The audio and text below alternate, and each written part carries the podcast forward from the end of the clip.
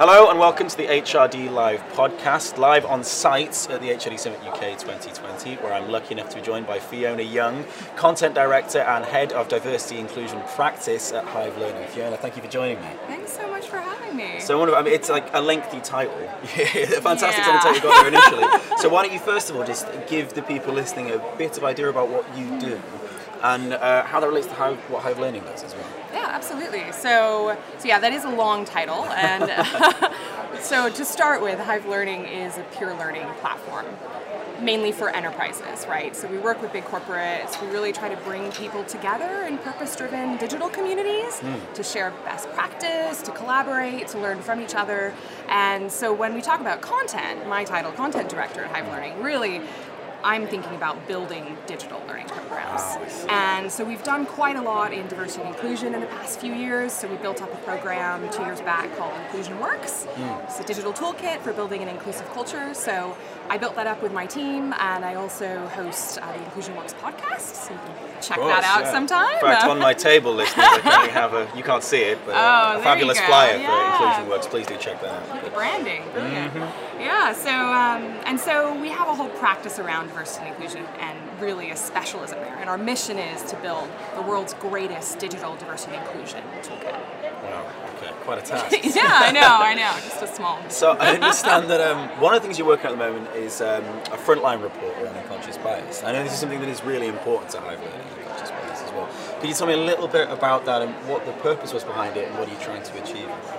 Yeah, so late last year we kicked off these frontline reports, really thinking, actually, we're talking to so many experts. It started off a few years back when I started building this program up. It was like, was talking to all these experts, I'd go to meetings, oftentimes I'd be sitting across from, you know, D&I leaders in big organizations, and they're scribbling down notes and telling me, I'm learning so much from you. And it's like, hey, I'm no expert. I just talk to a lot of serious experts, you know? Right, right, right. Which is kind of how we spun out the podcast, you know, a year back. We're like, actually, let's try to capture and share this. And that's the same with the report. So we're like, let's try to capture all these learnings and things that we're hearing from people and just share it more broadly through proper research. So this report is all about unconscious bias training. So it's pretty well documented that unconscious bias training doesn't work or it doesn't work that well. Right. And so the report is really trying to get at why and how might we try to make it more effective? Mm-hmm. Or are we kind of taking the wrong approach for the outcomes that we want to achieve through unconscious bias training? So so kind of trying to unpick are organizations really still using this? Mm. Because from the data i've seen they are. You know something like 20% of major businesses in the us for instance are using unconscious bias training. Yeah. and yet there's all this research from like frank dobbin and colleagues at harvard mm. for instance that says it doesn't work. So so why right? And, Right. and how can we do it better really? It's interesting because it is kind of a contentious subject in terms of conscious Yeah. bias, right? Like, and I've seen different reports and I- I've interviewed different people on the subject and have very different positions on it. But in your opinion, then, do you think there is still a place for unconscious bias training in organisations today? And, like, and how should that how should that operate? How should it take place? Absolutely. I mean, I personally, and from the research that we've done, and also the well-documented research that's out there already, the academic research, you know, I do think there is a place for it, but I think that what it can do for your organization is limited, and you have to be really realistic about that. Um, and so, so for instance, like unconscious bias training can't be your only training strategy, Right, right? Like right. in in the DNI world, like it can be the kind of awareness building piece, like the first step to get people to kind of open their eyes to why there's an issue here. Yeah. But ultimately, that's just the first step, you know. And, and so we can't be making that the sort of heart and soul of a DNI strategy, training strategy, learning strategy in big organizations. And that certainly, you know, the research I've seen shows like it's usually face to face only. It's usually one off. It's like a big bang event, you know, Of that you do course, once or you do once a year or once every few years.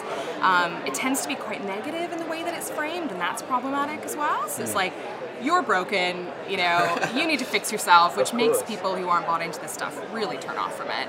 Or on the flip side, if it's too cuddly and warm and fuzzy, then people think, oh, you know, well, I have this unconscious bias, and okay, that's kind of okay because we all have it, and I'm just Yeah. going to go on my merry way and continue like letting bias seep into everything And you've do, got the right? word unconscious in there as well. It makes people think, oh, it's so it's kind of not my fault then, right? So Exactly. I don't and that's deal with it. that's a, that's actually a psychological concept called um, moral licensing. So there's Right. a whole load of research behind this that shows that essentially when you tell someone, oh, you know, you have a bias or whatever, then they go on and actually act an even more biased way afterwards because it makes them feel like morally they're sort of Uh-huh. okay for that.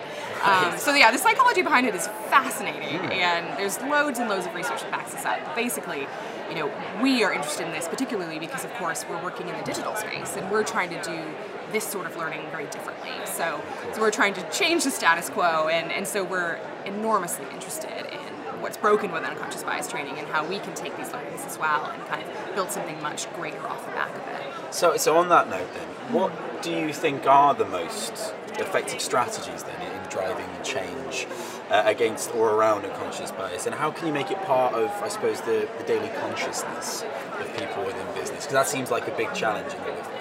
Oh yeah, and this is what our research for this report has certainly dug up. You know, I think we, we started by asking a lot of questions about what was broken, are you using it, do you find it effective, and actually we ended up getting loads and loads of advice about how we might do it better. Um, so I think the first and probably the most important thing is instead of thinking about debiasing people, you need to actually debias your processes and practices. Right, right. This is something, you know, Iris Bohnet, who's from Harvard's Kennedy School, fantastic researcher, academic, who's written a book called What Works, Gender Equality by Design. Hmm. That's basically the thesis of her book. It's like, you can't rely on people to change their behavior, particularly with bias. This stuff is so deep-seated. You know, so instead look at your practices. How are you attracting talent? How are you hiring people? How are you making pay and performance decisions, right? So all those sorts of things that ultimately are totally tinged with bias. How can we redesign those processes that minimizes the chance that bias comes into them? So I'd say that's number one. Um, the second one is really giving people super practical tools to sidestep their bias and also to be more inclusive because ultimately inclusion is sort of the antidote to bias, right? Right, and yeah. so so going back to what I just said about how bias is super hard to shift. Like there's research from uh, Professor Margo Monteith at the University of Kentucky that shows that children as young as the age of three have deep-seated bias based on class, Wow. ethnicity, gender, race, etc. And so, you know, these are these are things that are instilled by the media, by our teachers, by peers, etc. Like from a very young age, and very difficult to shift. So instead, by trying to give people, right, what are the what are the things you can actually do today, this week, to be more inclusive, is massively more productive than kind of harping on and on about what is bias and how might it seep out. Obviously, as I said before, I definitely think there is a role for that too, but you know, it's kind of getting that balance right. I think. Of course. Um, I think, sorry, I have just a No, couple no, more thoughts. I think another way to think about doing it better is really integrating all this stuff. So, inclusion, bias, and awareness Okay. of equality and systemic isms. Really embedding that in all the training and learning that you're already doing. Mm. So instead of it being like just something HR does over there, you know, this needs to be a part of your frontline management training. This needs to be a part of senior leadership events, offsites, and big training programs. This needs to be a part of your onboarding into the organization and really embedded in values, right? So you need to look at it kind of more holistically. Um, and then I'd say the final thing, I kind of mentioned this before, you can't rely on a big bang event. So to do unconscious bias training better, it can't be a one-off thing, right? Like we really need to look at it as like, how can you give people first off, the learning that they want to do, not the learning that they have to do, you know. So how do you make it really interesting, make it everyday and actionable?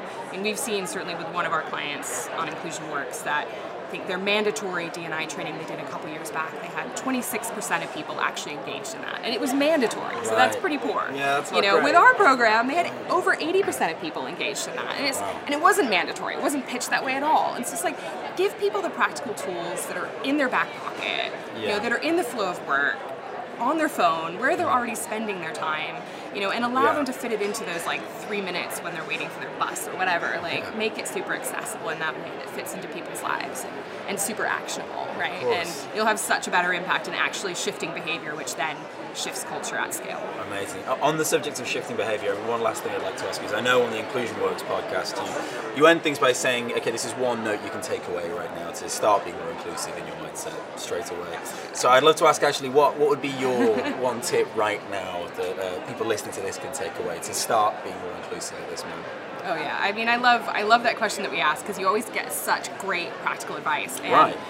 I would say I've been really obsessed recently with this idea of micro inclusions. So we talk a lot in DNI and HR about microaggressions, right? So the way that we unintentionally exclude people through tiny signals, symbols, quips, remarks, banter, etc. So this is sort of the flip side of that. And and so actually there's some great research that's been done by a chap named Rosenthal on rats and don't want to go massively into this, but I would say you should definitely check out. There's um, it's a great episode on NPR's Invisibilia podcast Ah, about this.